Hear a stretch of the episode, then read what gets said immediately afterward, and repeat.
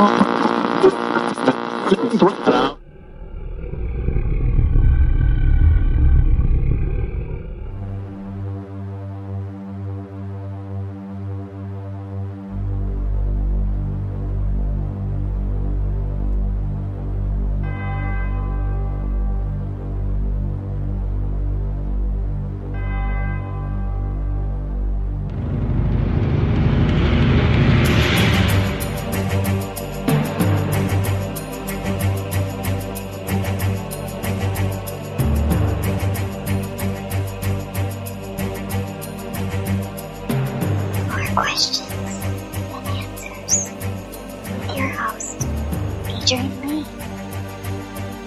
yes, indeed. There are more questions than answers. Like, how did the Chinese manage to make a language solely out of tattoos? Hi, America. Hello, world. My name is Adrian Lee and I am your host. Welcome to the show More Questions Than Answers. Each week, my guests and I will search the world's newspapers, websites, and TV shows just for you to bring you the very best in paranormal talk radio entertainment and enlightenment. We will then test each other's knowledge of the week's events of the mysterious, strange, supernatural, unusual, bizarre, and just plain weird. If you've just tuned in especially to hear the show, then I admire your taste. If you've just tuned in by accident, then I admire your luck. I am huddled under my quilt with a large flashlight and a nice cup of tea with tonight's guests, somewhere in the barren wildernesses of the Midwest Plains, with the sound of my elderly mother snoring distantly from the room next door. She doesn't actually wake up. She's still snoring from previous Friday. She has a whole six months where she's sleeping like a bear. We have to roll a stone in front of the bedroom. So snuggle under your covers, turn out your lights, and hold on tight. The rules are very simple. Points will be awarded randomly for being interesting or for making me laugh or shiver in horror. Extra points will be available for shock and awe value. To help me control my rowdy panel of recidivists and reprobates, I will employ what I have called the inappropriate bell. An example of this would be the panel have no idea what's coming, and I have no idea what stories they have for tonight's show. So without any further ado, let us embrace this week's darkness. Let me start by introducing my guests. Firstly, the mysterious and effervescent Heather Morris. She's been a paranormal investigator for many years, with her own team called Hellhound Investigations, and does all of her best work in the shadows. She is now one of the leading audio and EVP experts with the International Paranormal Society, and brings her knowledge and research skills to tonight's show. Heather looked to avoid ever taking down Christmas lights ever again this week by turning her house into an Italian restaurant. Welcome to the show, Heather. Hello. Morte bene. We also have with us the analytical and skeptical mind of Kim Gore. Kim is also a talented and valued member of the International Paranormal Society. Kim applied this week to get a job as a statistician, but failed the interview when she said she'd give 110%. Welcome to the show. Kim. Hello. That is true, isn't it? When people say, I gave it 110%. How's that even possible? And finally, on tonight's show, I wish to introduce the calm and unflappable Greg Gore. He is married to Kim, and we shall see if this is still the case after tonight's show. Greg is a paranormal investigator and tech expert. He owns and operates more cameras and leads than the BBC outside broadcast department. He's also a producer and sound mixer. Greg realized this week that a lot of the conflict that happened in the Wild West could have been avoided had the architects in those days just made their towns big enough for everyone. Welcome to the show, Greg. Hello.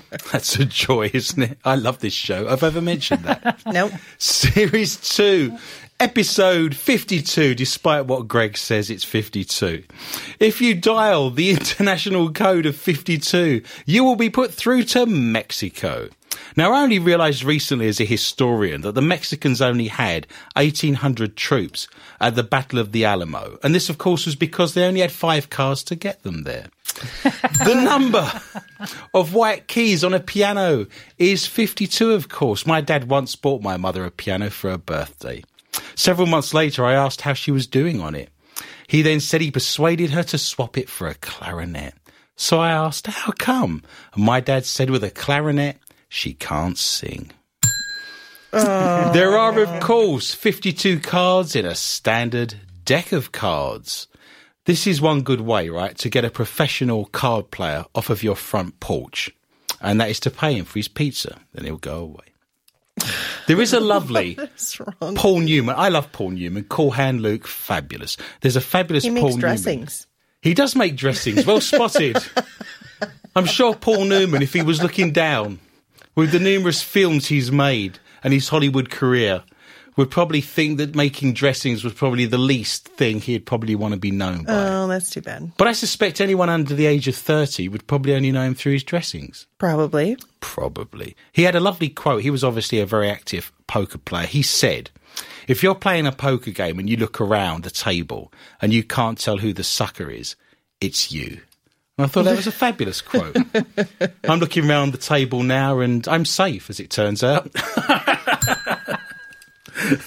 who knew? Coming up this week, did you know on this very day, on this very day, this day, 11th, Friday the 11th of March, in 1818, Mary Shelley's Frankenstein was first published. We're not short there of 200 years, are we? A couple of years' time, 200 years since Frankenstein. awesome. You could argue that was the first ever science fiction book. Sure. You'd be struggling to find one any earlier. Today's not a great day, actually. I looked this up. Today's not a great day. Disasters, many disasters happened on the 11th of March.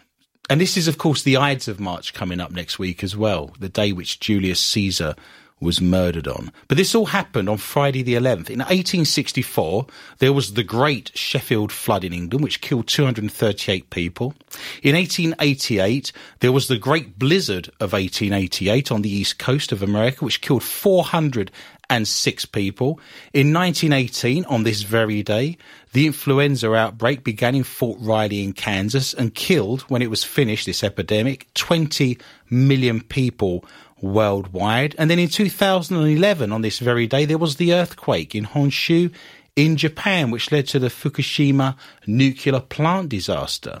So if you're listening to this show and you've made it through the day unscathed, well done.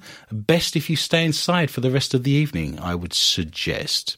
Now you can contact me anytime. We have a Facebook site called More Questions Than Answers with Adrian Lee. All of tonight's stories are on there for you in glorious Technicolor with photographs and videos and many, many more stories that we can't fit in to a one hour program. We also have a YouTube channel, More Questions Than Answers with Adrian Lee. If you wish to access us on there, we have many outtakes and funny incidents that you can listen to that can't go out live on air. You'll understand that if you get to listen to those. We'll get fined or at the very least removed.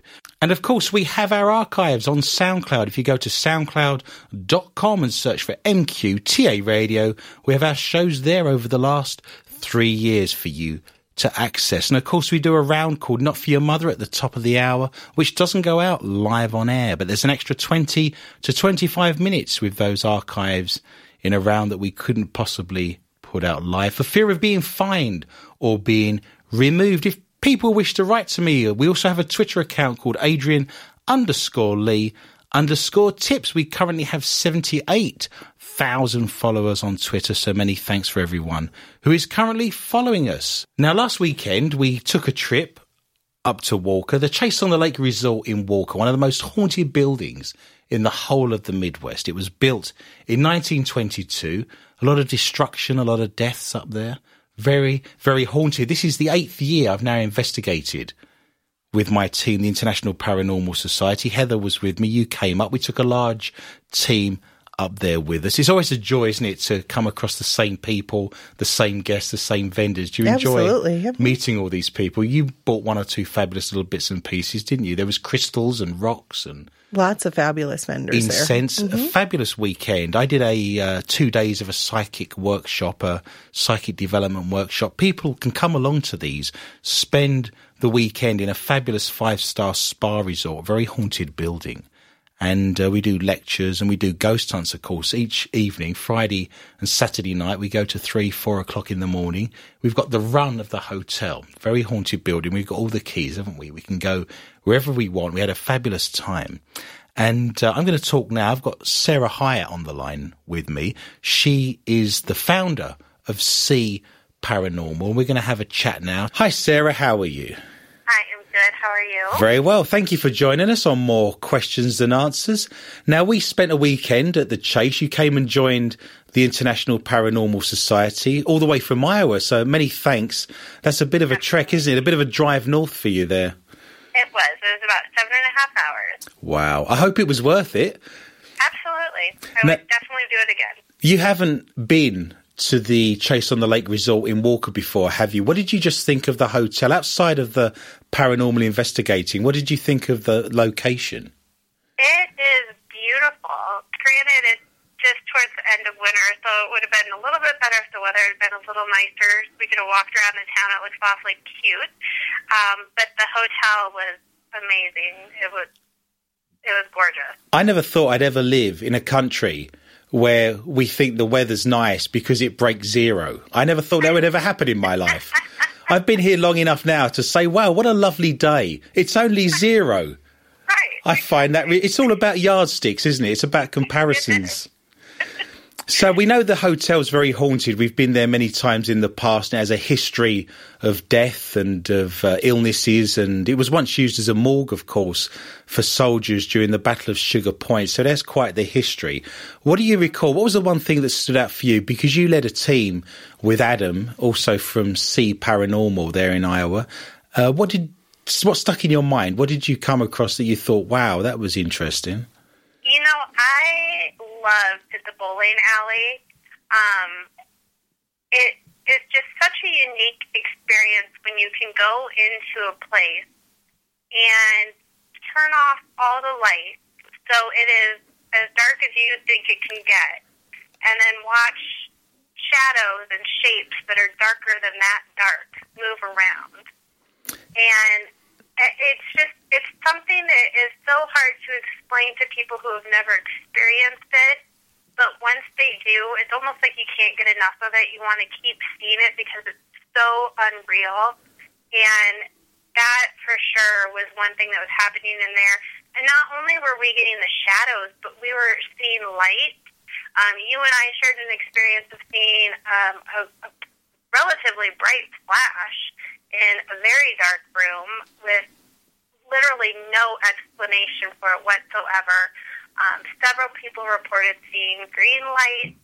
Um, I know that my first group when we went in there uh, was me and Adam and some other ladies, and all of us were watching lights kind of dance on one of the walls. And you're talking about a room with no windows. So when I say there's no explanation, I mean there's no possible rational explanation other than a paranormal experience. You covered quite a lot of ground there, of course. You're right. When we were sat doing that investigation, I think it was on the second night, there was a big flash of white light as if someone had let a flash off on a camera. And uh, no one had a camera. It was very interesting. We both saw that phenomena, and I don't know how what caused that. That was very, very strange. And the lights that you talk about, one of the things I like doing as an investigator is that we all saw those green lights dancing around like orbs at the end of the bowling alley. But then we've got thermal imaging cameras that also capture those moments. We can back up what we're seeing with our own eyes through the equipment and through the technology. And it makes it very hard to argue against when you can back those sources up from two or three separate places. Absolutely. I found that Yeah. very interesting. There's no reason for the bowling alley to be haunted. I suspect the bowling alley was built on land and it was what was on the land before the bowling alley was constructed. I don't think anything bad. I mean, I've had some nightmares in a bowling alley and not hit anything, but I don't think there's a residual energy of poor bowling. I think that particular piece of land used to be part of the old hotel that was there before 1922, and they've subsequently built on top of that, and it's the land that's that's the haunted part of that. Well, and I know that, and I don't.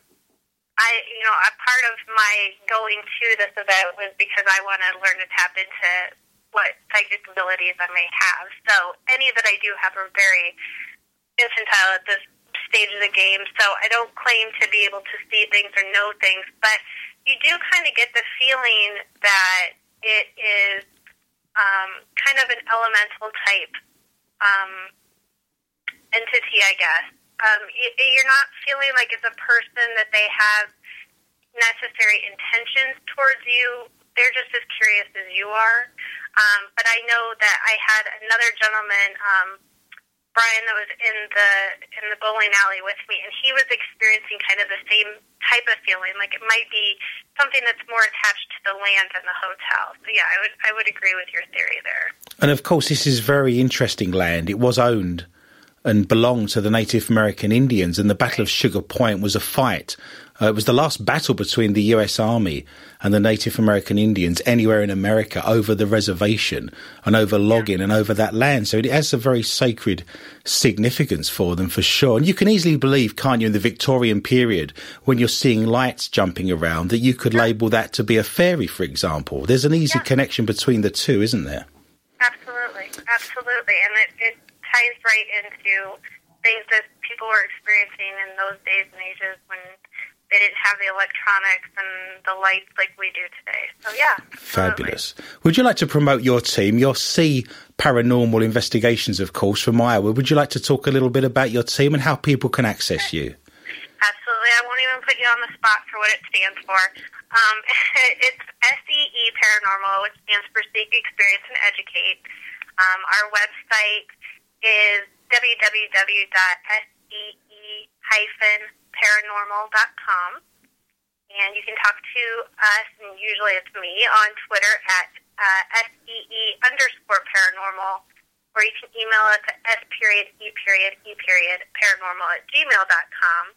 Um, we are a relatively small group of about seven, um, located centrally in Cedar Rapids, Iowa. Um, although we have uh, members all the way up to Minneapolis, um, we're willing to help anybody who may need our help in any of the surrounding states within reason, of course. Um, but you know, we're just we're a group of people who are curious about the paranormal, looking for answers, want to educate ourselves as well as those who are also looking for answers too. Am I right in thinking that if people have an issue and their houses are haunted and they're concerned and they're based in Iowa, you don't charge to do an investigation? Is that correct? Absolutely, absolutely. We would never dream of charging uh, for any of our services. We're we're learning just like anybody else. We're just here to kind of lead the way uh, to help anybody who might feel like they've got a paranormal problem. Um, we certainly want to do what we can to help you and to try to try to figure everything out together. We've got some really fun things that are coming up in Iowa too. Um, some things that we're going to try to get the public involved into. So we'll have those on our website coming up too. So, is it possible you could put all those details that you mentioned just now on the More Questions and Answers Facebook site and people can find those on there as well? Is that okay? Absolutely, I'd be happy to. Perfect. Well, that's Sarah Hyatt. Thank you for joining me. I appreciate you coming up and joining my team for the weekend, and hopefully, we'll investigate together again soon. I hope so. Always a great time. Thank you. Bye bye. Bye bye. And Sarah's absolutely right there when we were talking there. She mentioned the bowling alley as being very haunted, and I saw a lot of shadows in there myself. And uh, it's a very, very interesting building to be in. Greg, who was with me several years ago with his thermal imaging camera, caught this fabulous image of what looked like a demon figure kind of looking behind one of our investigators as, as if to look at the camera, you know, popping out from behind an investigator, which was very interesting. The highlight for me I don't know if you remember this, Greg, but in November, we investigated in what was the conference room and we set up a fishing bobber on a table and we used them as trigger objects. And we were sat there minding our own business, doing a vigil. And I said, Could you move the fishing bobber? And all of a sudden, this bobber launched itself across the room bounced across the floor, hit the door, and you could almost see the tablecloth of where the bobber was positioned, kind of going backwards and forwards. Do you remember that? Yep. That was a was- very That was pretty spooky. Yeah, yeah, it's Greg scary. jumped, but I mean, when a fishing bobber flies across the room in the complete darkness and you're quiet, we have every right to jump. Of course, we didn't run around screaming, but it did make us jump. It focuses the mind, doesn't it? Let's Yes, it say does. that. So when I went back there last weekend, I set the fishing bobber up in exactly the same location on my first vigil on Friday night was in exactly the same circumstances as we were there in November. And I had Paul with me, who's my tech guy from St. Cloud. And we sat there and exactly the same thing happened. I set the bobber up in the same place and lo and behold, it flies across the room. It hits the door. Same things happen. So the most amazing poltergeist activity. But what was interesting for me, I sit there as a psychic and I had six investigators with me. They were guests that are paid to stay in the weekend for the hotel. This event was very well attended. I'll be posting pictures on my Facebook site if people wish to see the turnout and the numbers of people we had there. It was just awesome. So we sat there and I've got guests with me. I saw a spirit suddenly appear in the room and it was a woman and she started walking around in the darkness and I could see her in my third eye. And she started to look all the individuals in the room. So she kind of bends down just to have a look into their faces in the darkness to see who everybody is. And I said to my team, you might get the sensation of a breeze just going past you because I can see this spirit wandering around the room. And I thought to myself, that spirit wants to contact somebody in this room because they're looking specifically to see where that individual is sitting. And I described what the woman was wearing. I said she's wearing a white and green dress. And I suspected just psychically that she may have been buried in that dress. When a spirit comes through like this in this moment, it's normally what they've been buried in. And then this woman had a very, very unusual name. I'm not going to mention it live on air, but it wasn't like a Mary. Do you know what I mean? It was a very unusual name. Not many people are called this name. And I said, the woman's just given me her name and she wants to contact somebody in the room. And the lady next to me started crying quite reasonably. And it was her mother. And she said she'd spent, I think it was 27 years trying to get contact with her mother. And she arrived there and then, and I got her name psychically. And she said that she was actually buried in a green and white dress. And she had that contact with her mother. So if you come along to an investigation with my team, and they will be advertised. The locations we're at, the St James Hotel, I believe we're going to be doing something there in May, perhaps. So fingers crossed for that. But if you keep an eye on our websites, in paranormal.net, you'll see where we are. And there's every possibility. This has happened before, isn't it? Where we do an investigation with guests and there may be a guest with us and a deceased relative has tried to been contacting them for maybe years and years and years. And it's the first time they've actually been with a psychic and that spirit does everything possible to try and make contact because you don't know when your living relative is going to be around a psychic again. And they're almost fighting to get their point across and get their information across. Does that make sense? Mm-hmm. So the highlight for me was making contact with her mother when she'd been waiting for so many years for that to happen. But I will go back just briefly with the bobber. When the bobber hit the floor, I jumped out of my seat, grabbed a K2 EMF meter, sprinted. You'd have been proud of me. I'm lucky I didn't get an injury with my ninja moves. And I ran over to the bobber and I was running a K2 meter over it as it was still rolling around the floor and it spiked into the red and then dissipated. So I knew something had interacted with that bobber that had a lot of energy because it left a residual amount of energy on the object which then dissipated that I actually managed to record. So anything flying around, you want to chase it with a K2 meter and get to it before that energy dissipates. But that was a fun and fabulous weekend. So thank you to the guests and thank you for the staff of the Chase on the Lake Resort in Walker. If people wish to go there, they can go to chaseonthelake.com and you'll see what a fabulous and wondrous building that is. We have a show. This is the first round. It is Ghosts and Hauntings. I will start the show to gain as many points as possible. I have a story that says man possessed by ghost runs into the road and launches a flying headbutt into a moving taxi in incredible dashcam footage.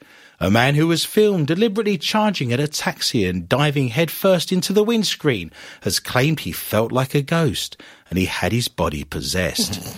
Shocking dashcam footage showing the man inexplicably run out into the middle of the road and straight towards the oncoming car has been viewed by millions since the bizarre incident took place last Friday. It captures the moment the 39 year old emerges from the building and makes a beeline for the taxi before shattering the windscreen with his head. Remarkably, the man, only identified as Lai, was not seriously injured and was discharged from hospital in Hong Kong on Saturday with cuts to his legs and a large head bandage. This is the charge of the Lai Brigade. Some viewers have claimed the stunt was an insurance scam or that Lai was trying to deliberately injure himself in order to claim compensation. But in an interview with Oriental Daily, Lai said he was unable to truly explain his actions, saying he felt like a ghost had possessed his body. Why would I do that for the money? I can't claim anything.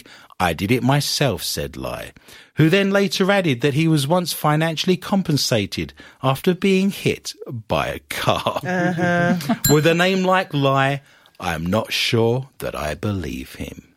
Two points for me. Heather, what have you got tonight? First in the round of ghosts and hauntings. I have a woman who is steamed to death by witch doctors in an attempt to dispel ghosts. Steamed to death, scalded is a terrible thing, isn't it? When you get a scald, there's nothing more painful, other than treading on a Lego brick, I believe. Oh, a woman in southwest China's Sichuan province has died after taking part in an exorcism on February 27th. Her family had hired two witch doctors to help her get rid of the disclosed illness that she had, supposedly, but it's undisclosed now. I bet her skin was good when she was finished, though. Oh, she died. Oh, not so funny. Not so funny. Not so funny. Police are now investigating the details behind the woman's death. According to the villager named Liu, So we've got, I've got a lie and you've got a Lou. I've got a Lou. The woman had suffered from an unidentified illness for years and had often been heard crying out in pain. Lou says on February 27th he heard people crying and went to discover what was going on. The woman was actually sealed in a large barrel, which was then being heated by a vat of boiling water underneath. well, thanks for cheering us all up. I know. There's nothing funnier, is there, on a paranormal entertainment show you on a did the skin o'clock? joke. That was terrible. That is true, but I did give myself points for that. Well, to be the- fair, at that stage, I didn't have all the details at my possession, did I? To be fair, well, you need to wait for the details in. what before I'm funny, yeah, that's right. make me look terrible. You set me up every week. I do. Mm-hmm. You give me a couple of lines to work with. I crack a funny, and then the most terrible things are afterwards. The woman was boiled to death, and I'm like, ah, Yeah. perhaps shouldn't have made the joke, Yeah, right? probably shouldn't have. When the local vill- villagers told them to stop, the two doctors replied that the screams were not, in fact, coming from the woman, but were actually coming from the devil. Oh my. I know, right? They said they needed to continue to drive the ghost away. Villagers took no notice and helped to free the woman then. Since when have demonic entities been afraid of steam? They live in hell with all the sulfur and fire and brimstone. The least thing you're going to do to a demon is attack it with fire because where they come from is constantly burning. I don't know. It's more I know. questions than answers. It is more questions than answers. When they managed to release her from the barrel, they discovered that her face had turned black and she was unable to stand. Is there anything else you want to add to this? Did they then go and shoot her dog and torture her family? Yeah, they added water, some onions, and carrots. Play That's a you right. song. People immediately went looking for medical help while others helped to take her into the house. However, shortly after the rescue attempt, the woman died. The witch doctors have now been detained by local police pending further investigation. Hmm. Wow. Well, well. Anything else you want to do to bring the tone of the show down? Or? Boiling a ghost? Should we talk about the assassination of JFK or should we talk about the influenza outbreak of 1918? Come now. Should we discuss leprosy? It was an would you- interesting story. It was. I have many stories coming later, actually, that involve exorcisms. See? I know. No I'm one got on it. Boiled. psychic. Yes, you are. You're on minus two. Oh. Watch if you dare. World's most haunted jail, where mysterious poltergeist has a habit of pulling hair. Well, I better keep my shirt on then. With its long history of haunting and a ghost that is not afraid to go bump in the night, it's a wonder anyone would want to spend time in this former jail. But that's exactly what an abandoned location photographer has done, spending time in this haunted facility, capturing a series of spooky images. Will Ellis visited the creepy cell block, which still contained the remains of furniture and messages in graffiti. The Essex County Jail in New Jersey, USA opened its doors in 1837 and contained a total of 300 cells. It is a hotbed of paranormal activity with many reports of cold spots, shadowy figures and disembodied footsteps. And according to Ghost Eye's blog, while it was closed down for public use many years ago, there's still a few remnants left over from the past. It says a former security guard tells the story of an old man Brown who still watches over the cell blocks. The worst thing to hear in a prison cell is that you're going to get old man Brown. You hear what I'm saying? It is believed that this is the spirit of a former warden. There are many places where people get the feeling they are not alone in small places, or that they're being watched, and these instances are usually attributed to the ghost of Old Man Brown. Bit Scooby Doo, that wasn't it? It's Old Man Brown from the amusement arcade. Perhaps concurrent with these hauntings, people can often hear phantom footsteps close to the old warden's quarters, which was always patrolled regularly by guards. The most flamboyant story about Essex County Penitentiary is the inmate in the central hall who managed to commit suicide by lighting himself on fire. The man managed to pull this off is still a mystery, but the fire had consumed 90% of his body, so he left his fireproof shoes on then. There is still a charred mark on the concrete outside the cell in the shape of a man in the fetal position, which is typical in such burning deaths. The spirit that is said to haunt this section of the jail seems to be angry and violent, as this is where the abusive EVPs have been captured and pushies and hair pulling have occurred. The jail was closed in 1970 and has since become a haven for abandoned photographs who document its decaying state. Photographer Will 26 said the place is completely overgrown, so you really can't get a good look at the building from the outside, and half of it is in ruins. But when you first enter the cell block, it's breathtaking.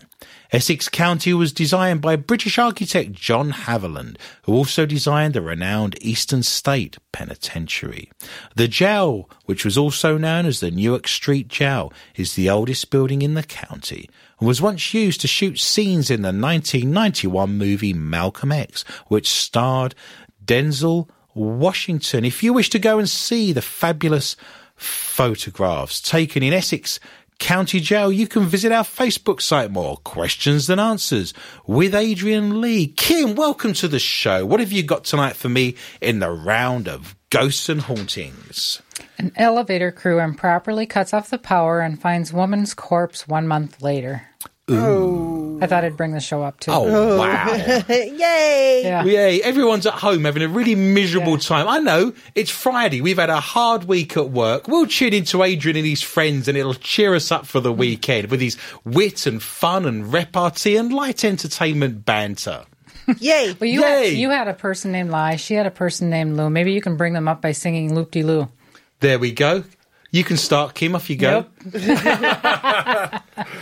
Uh, Beijing. The discovery of a woman's corpse in an elevator in the Chinese city of Xi'an has led to the detention of an elevator maintenance crew who improperly cut off the power to the elevator a month ago without checking to see if anyone was inside. What a ridiculous thing to do. In a statement posted Saturday, see, here we go, all on a Saturday night. The Geelong district government said two maintenance workers turned off the power source on January 30 to the elevator in a residential building after they were called to check on a glitch. When a crew returned a month later on March 1st for repairs, they found a female corpse there, the government said. The Surely wo- the smell. The smell's the first thing. Well, the screams. Yeah, banging on the mm-hmm. door. Something. That's your worst nightmare, isn't it? Oh God! God, this is the scariest show I've ever done. I'm sat here now, I'm concerned about, like, I've been thinking about being steamed alive. I've considered this, I'm now being trapped in an elevator. yeah. It's shocking. Uh, the woman was identified as a 43 year old resident who was living by herself. Police ruled out any foul play, but concluded her death was caused by the gross negligence on the part of the maintenance crew in a case of involuntary manslaughter. China has poor records on workplace safety where proper safety procedures and practices are routinely ignored.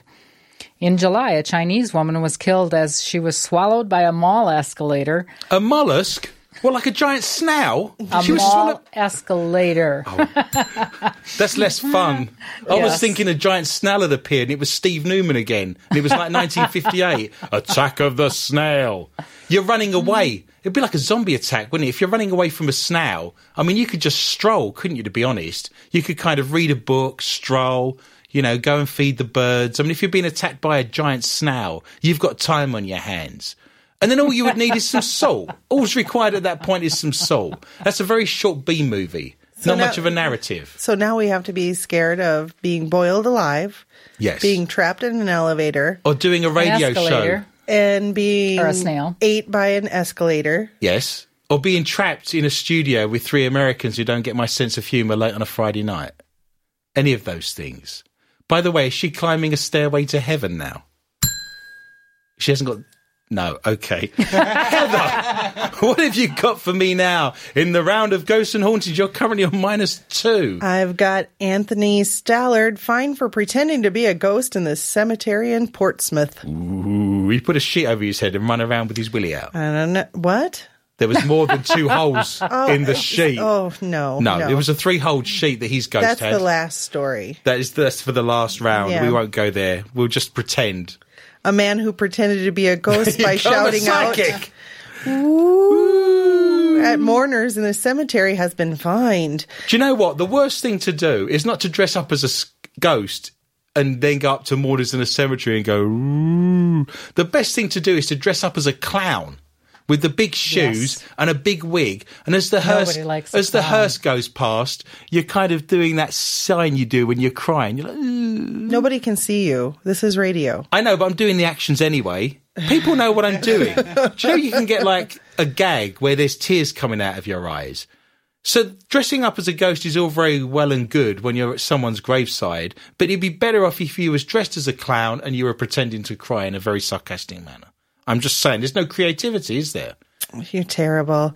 Anthony Stallard had been kicking a football around in the Hampshire graveyard with a friend while also making spooky noises close to people visiting the graves of their loved ones. This is a really turd. depressing show. I can't believe what happened to the fun and. I'm Police- sat miserable on a Friday evening. Police were alerted and arrested and charged Stallard, 24, with using threatening or abusive words or behavior likely to cause distress.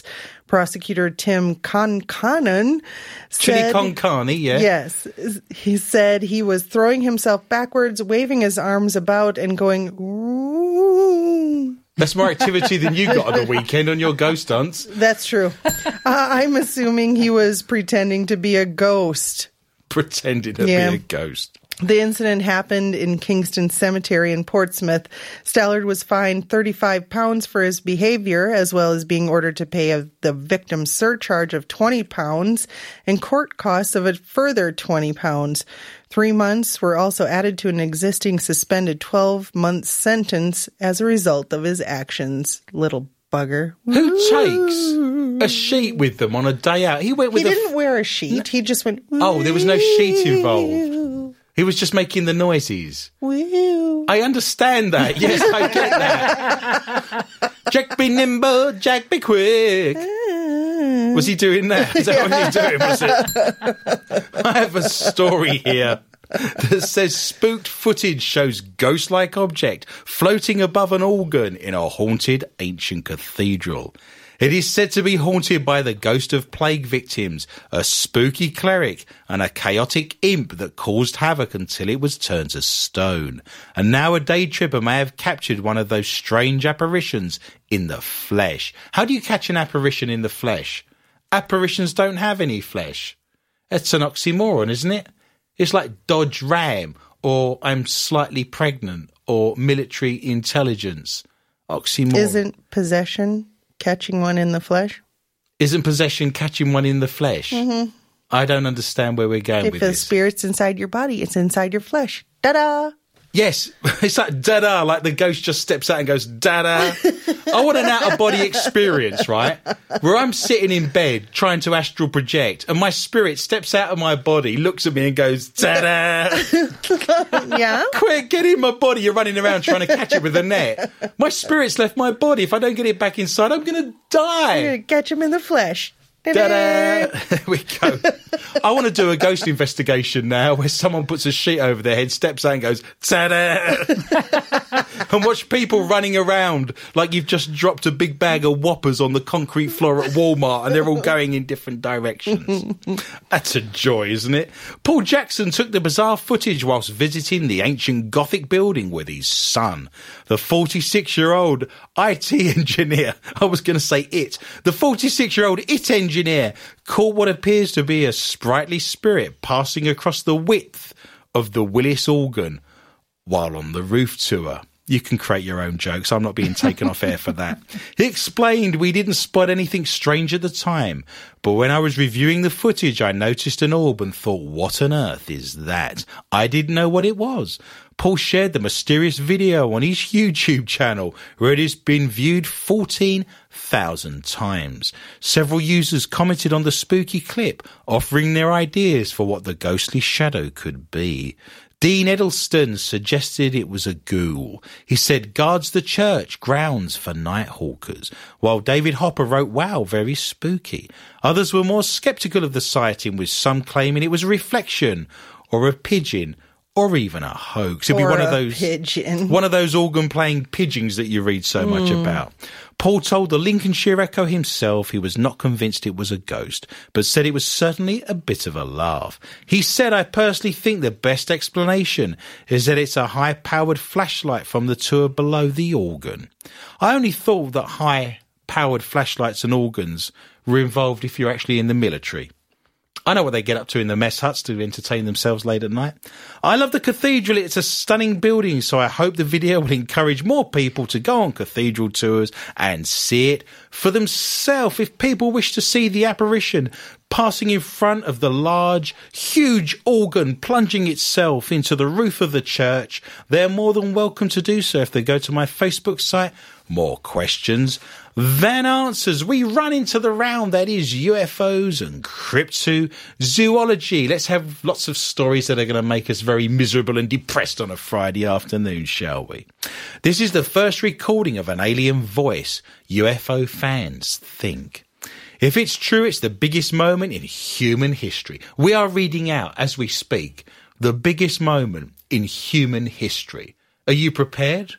Have you braced yourself, madam? No. Okay. You've had prior warning, okay? a recording received from an alien saying, Hello, I am Shaver.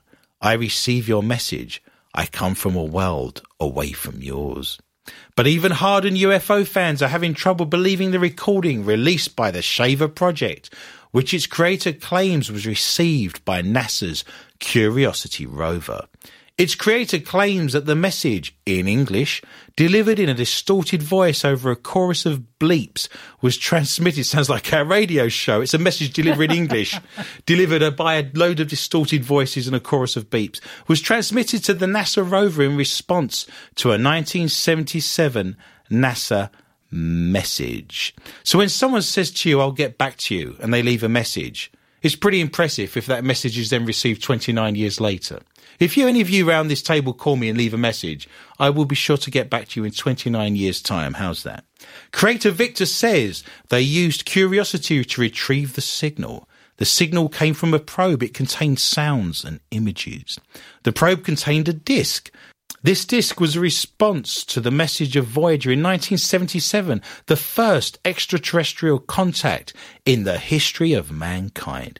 This is the message found in the probe. Victor remains coy about how he acquired the recording, claiming he was told about it by a mysterious contact who has since died of cancer. I'm sorry, this appears to be an episode of The X Files. I'm reading a script for next week's X Files. The message seems strangely familiar from Earth science fiction films, including the phrase, I come in peace. The full message says, I'm going to read this exactly how this message was delivered. Okay. It says, Hello, I am Shave. I receive your message. I come from a world far away from yours. You are not alone. I hope you receive mine. I hope you understand my message. I try to learn your language. Now I am explorer, voyager, creator. You are my first contact. I am not your enemy. I come in peace. Do you think there's a Rosetta Stone for aliens? Do you think they're out there learning the English language? That's terrible. I don't this is how it's it. written. If anyone would have just tuned in, they'd have thought I was having a stroke and I couldn't read properly. But that's how it says. That's the message, apparently. That's come from outer space. Excellent. You braced yourself for the biggest moment in human history. Was it a letdown or was it right up there? Yeah. Okay, Heather, what have you got for me tonight in the round? I'm going to give myself points regardless. I think that's fabulous. I'm going to have four. great. What have you got in UFOs and cryptozoology? It's green men and hairy beasties. Well, I have Pudong, terrorized by a mysterious blood sucking creature that has slaughtered 200 chickens and ducks. I've not had blood in my pudong. That's terrible. In an eerie string of vampire esque attacks on poultry, villagers. Vampire ass attacks.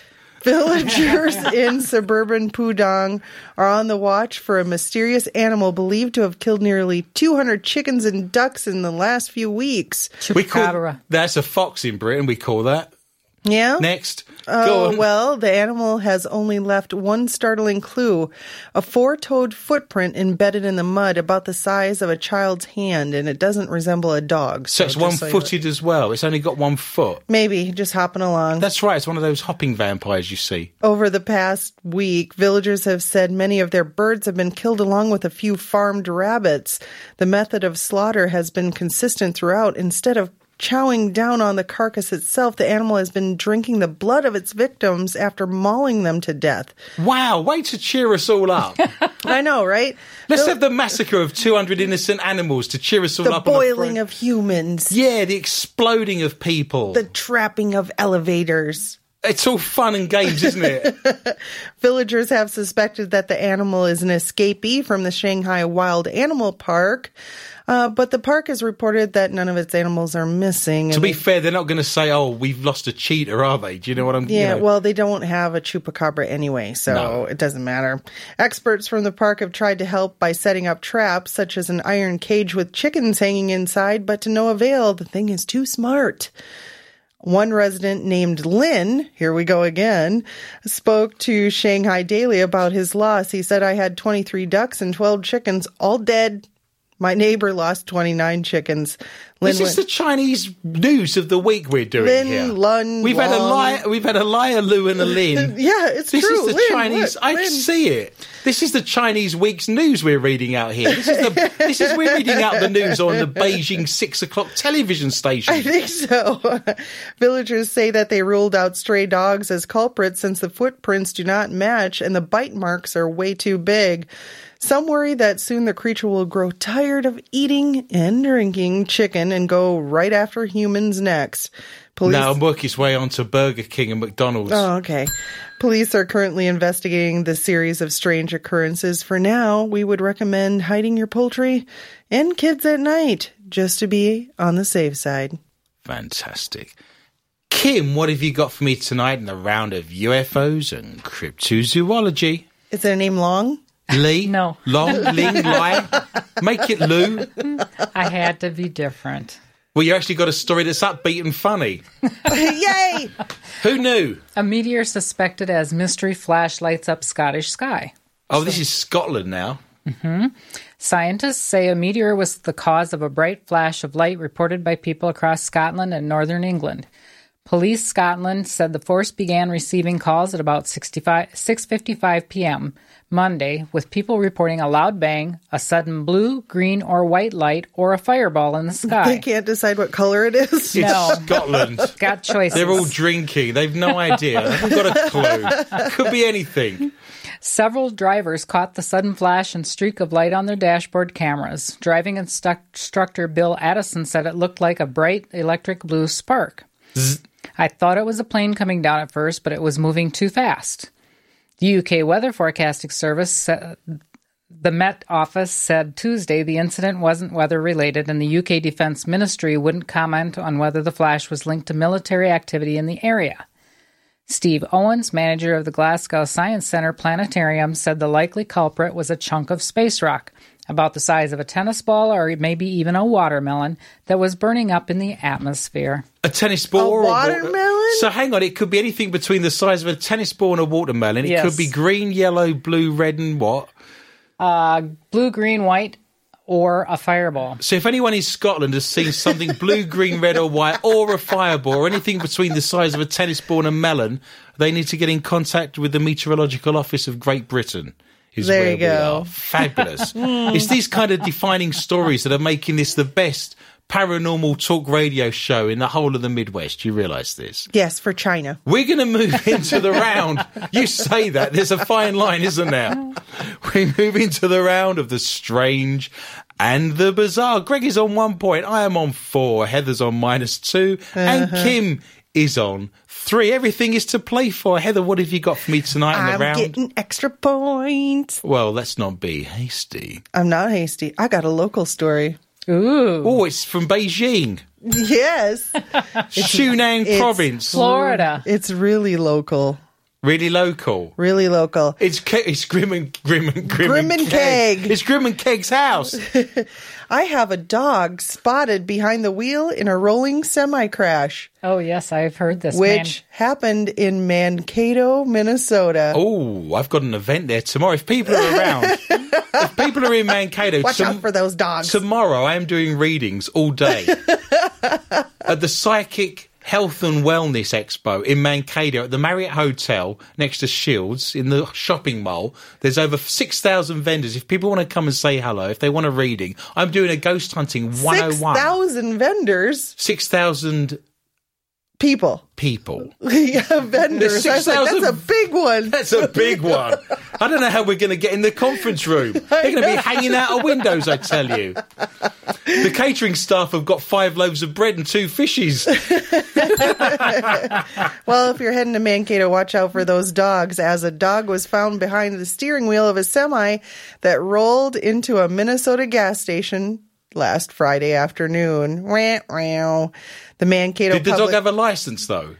probably. I bet in Minnesota you could probably get a license. He, dogs should have licenses. They haven't got posable thumbs. How they, can they operate blinkers? They've not thought this through. It's madness. Well, the semi was parked and idling before being put into gear. It crashed into a tree in front of the Kwik Trip gas station around 2 p.m., and an onlooker found a Labrador retriever in the truck's cab while entering the out of control vehicle to place it into park. Witness David Stegora told the Mankato Free Press he saw the car crash into the tree before noticing the dog in the front seat. Had he been drinking, though? That's the key. I don't know, maybe. Imagine his breathalyzing it. Blow into that. I heard the tree snap and I thought somebody decided to turn around, but then it just kept going forward, he said. State Patrol took on an accident report, but it was unclear whether the dog played a factor in the crash. Can you see mugshots now? All I know all I know is it was a Labrador. Another usual suspects lineup that I wouldn't want to be involved in. I'm standing there. There's a Labrador, a Great Dane, an Alsatian, and a sausage dog. Can number two go? Number two's go. I actually saw a picture of this and the dog was just looking out the window. Wait, Casually. Driver's- listening to the radio with a cigarette. Did he have tattoos? Probably. Dog's looking out the window. He was. Trying to look great. innocent. Wasn't me. Didn't do anything. Shocking. when the uh, electronic uh, locks on the doors first came out, I used to take my dog to Casey's all the time to get a candy bar. And he'd get so excited when I came back, and I got the, had this different car with the electronic locks, and he jumped up on there and locked me out, and it was winter. Oh. I had to call and have somebody bring me a second set of keys to get in. It was running and everything. Yeah. See, he could have driven off to Mankato. They could have had a party. Yeah. Terrible. Mm-hmm. I know what it was. It was a cat driving another car, and the dog wanted to chase the cat in the other car and put the lorry into. No, this is where we are. Shocking. this no, is that no. doesn't work, does it? I did have an uh, accident that a dog backed into my Blazer one time. really? Guy got out of the his pickup truck, is parked in the grocery store parking lot. He went in to get his groceries. The dog was jumping around and knocked it into reverse. Backed out across the street and pushed my Blazer up on the sidewalk. Backed out into the street. Watch out for those dogs. Yeah, this Those- is those dangerous. Minnesota dogs are nasty. There's a joke in there, but I'm not Don't going do it. No, it's Don't too, do it. too soon.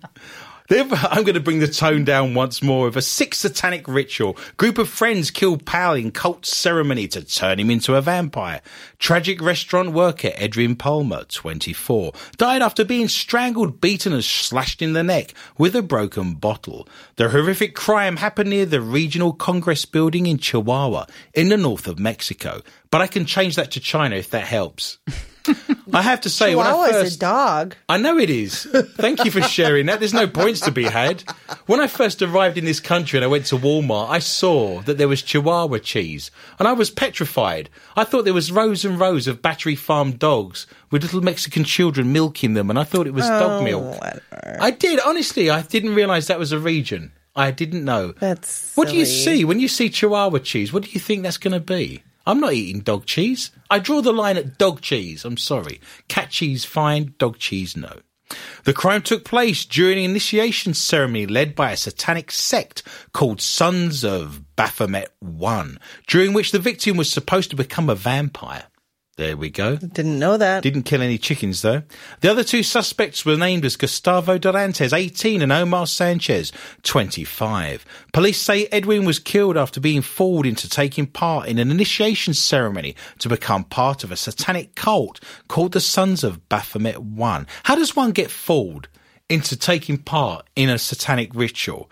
Do you say, oh, don't worry about the goat. Don't worry about the goat. Don't look at the goat. The goat's got nothing to do with you. Ignore the goat. Oh, the altar. No, that's one of those IKEA bookshelf beds that you can get now. How do you get that into that? No idea. How do you get tricked into doing a satanic ritual without knowing? They had cookies. Police were alerted last Tuesday after his body was found abandoned in the street, wrapped inside two plastic bags, in what detectives believe was a botched attempt to pass the murder off as a drug related crime. Officers found traces of the victim's blood inside the cyber cafe, which belongs to the older of the two men being held in the sect. Is this the definition of cyber sex? Do you see what I did there? That's Terrible. a local paper identified Iveth Lopez, the brunette arrested over Edwin's murder, as a Facebook user who had used the fake name Eleanor Molina and described herself as a trainee police officer.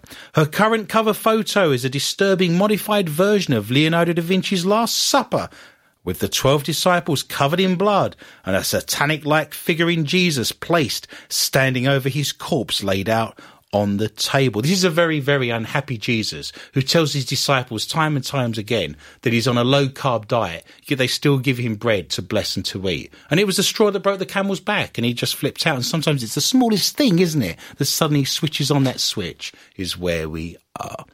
We enter into our final round now that is called Not For Your Mother. It's the stories from around the week that are laden with innuendo that are too rude to read out live on air. So if your mother's in the room and she's of a nervous disposition, if she's delicately inclined, you need to remove if there's any small minors in the room. They also need to be taken outside. Heather, what have you got for me tonight in the round of Not For Your Mother? I have a man who admits robbing a bank with a sex toy that looked like a bomb. Wow. Put your hands in your hair. In your hair. Put your hands up your bum. Put your What? hands in my hair. and no one gets hurt. Put your hands up, your bum. wow. A Western Pennsylvania man has pleaded guilty to robbing a bank with a fake bomb made out of phone wires, duct tape, and a sex toy.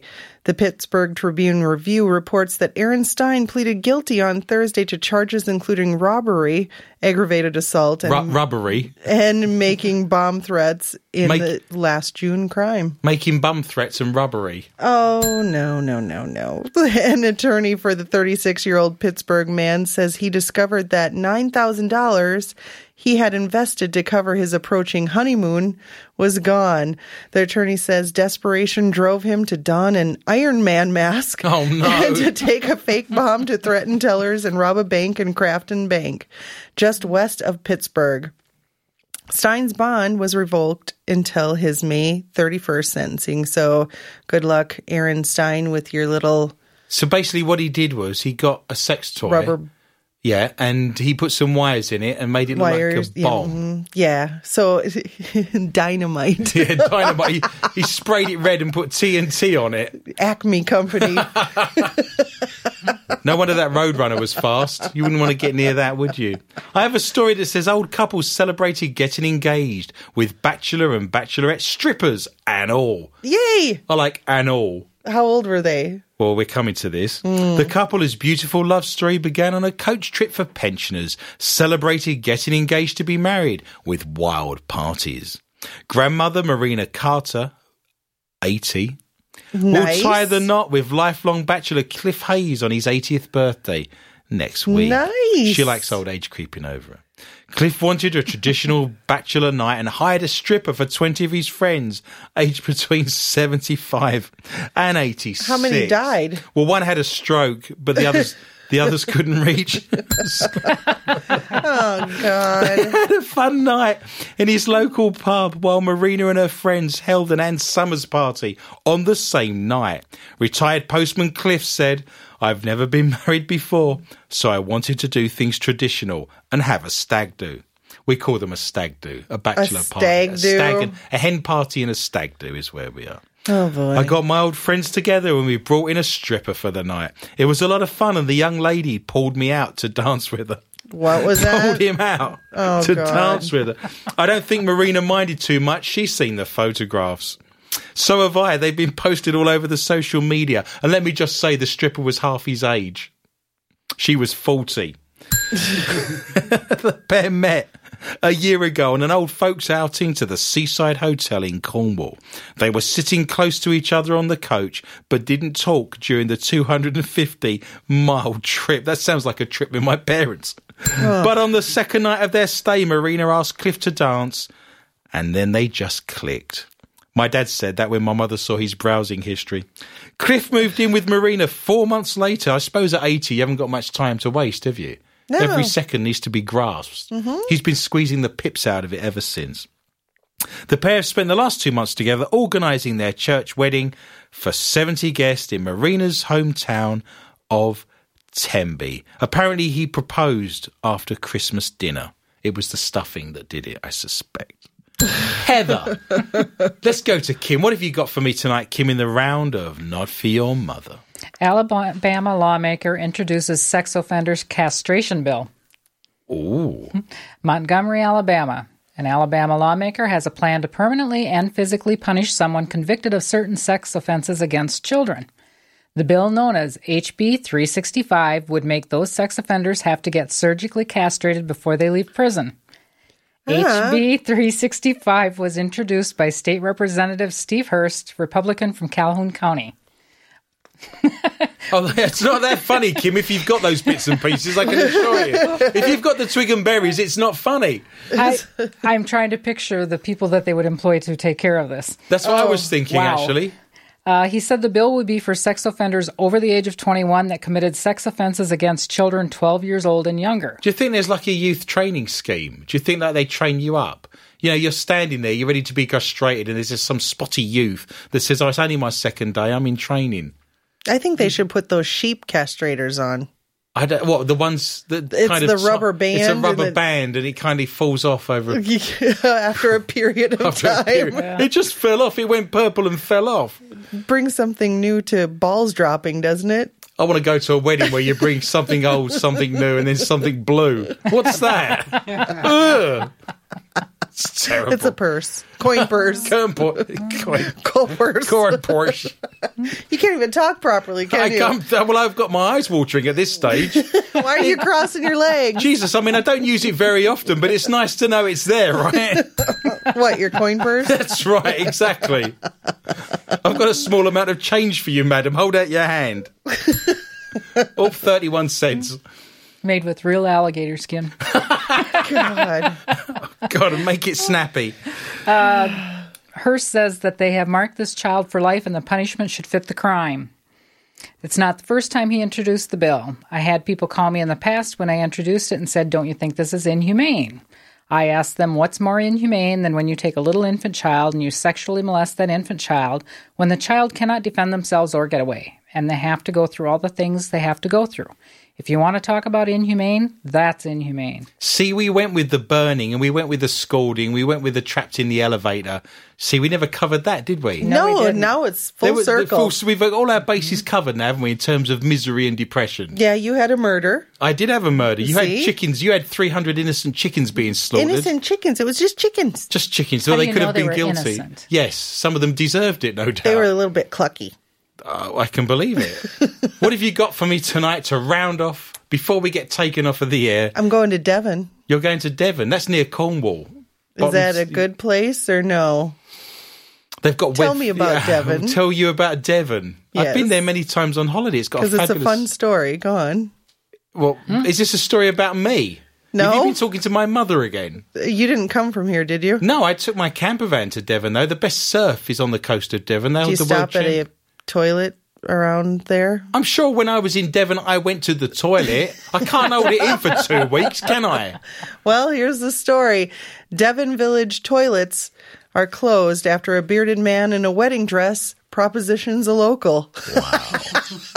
In the land of the blind, the one eyed man is king. Uh, the gents' toilets in a sleepy Devon village have been closed indefinitely after they became a popular meeting place for bow chicken wow wow gay sex. What, I want to know where this town is. Well, the Not because I'm interested in gay sex in toilets, but I've spent a lot of time in Devon. I've now an interest in this story. Um, I think we It'll might come. get to We'll that. get to yeah. it. Shocked parish counselors took the decision after a local was propositioned by a bearded man in his late 50s or 60s wearing a white wedding dress. It's a nice, Nice day for a white wedding. Start again. Hey, little sister, what have you done? The conveniences are being advertised on a seedy website complete with directions and the best times to visit. More than 10,000 people have viewed the listing, which also has a star rating. If you turn up and there's a bearded man in a dress, are you supposed to tie the knot? Oh, he just wanted to get married. He's got congreal rights at that stage. Oh. But the Newton Popple Poppleford Poppleford Newton Parish. Pepperford, yeah. Do you know where on. that's I've at? heard of it. I've not been there. Well, anyway, their parish council has closed the male facilities until further notice. So all the men are now going in the women's. That's why he had I a dress know, on. probably To be fair, if that's Devon, that probably was a woman in a wedding dress. with a beard. Yes. Oh no! She had her mother's beard. Oh no! The local resident who was propositioned by the man in the dress said he was horrified by the incident. He And told he's the going back again next Thursday. He told the Daily, "I intended to do some business in the village, and I and I and I went I had to drop a juice, so I went in, yeah. and I went in to use the gentleman's public convenience, which adjoins the car park. Imagine my shock and horror when I entered the toilet to find a bearded man in his late fifties or early sixties." Did he take him up the aisle? wearing a full white wedding dress. You're terrible. this is a serious It story. is very serious. I'm concerned for the people of Newton Popplewald. Yes, this person invited him into the cubicle and stated that the toilets in Newton Poppleford are a well known gay haunt advertised and promoted on the national website. I didn't know there was a national website for that. Yeah, Greg's found that. Yeah, Oh. yeah. The man wearing the white wedding dress did not seem to, at all concerned Hang on a second. by my alarm at his presence. How do you get to that point? In a white wedding dress? yeah, what dress? is it? Do you turn up in the wedding dress? Do you drive dress the car? there? Do you dress there? Has he got a rucksack with him? There's many questions to be answered here. Mary, all he wanted was marriage. Marriage. Yeah, I'm sure that's not what all he wanted. no. No, I think he probably wanted a bit more than marriage. Oh, I don't Mm-hmm. think so. It's a nice day for a. White wedding, start again. well, all good things come to an end, so let us look at tonight's scores. In last place, with the K2 meter and the dead battery, it is Heather, who never got off the heady score of minus two. And in resplendent first place with the $33,000 IR camera is myself, who scored four points tonight. Do not fear, listener. Remember, we are back with a whole new bunch of morose, depressed, melancholy stories from China next week at the same time. And I would love for you to join me for a fun and informative journey through the world of the paranormal, strange, intriguing, bizarre, and weird. Please tell your friends and family about the show and feel free to contact me anytime via my Facebook site, More Questions and Answers with Adrian Lee. You can also join my Twitter account at Adrian underscore Lee underscore tips. And remember now we have archives on soundcloud.com. If you type in MQTA radio, we are going to do an extra 20 to 25 minutes now in a round called Not For Your Mother.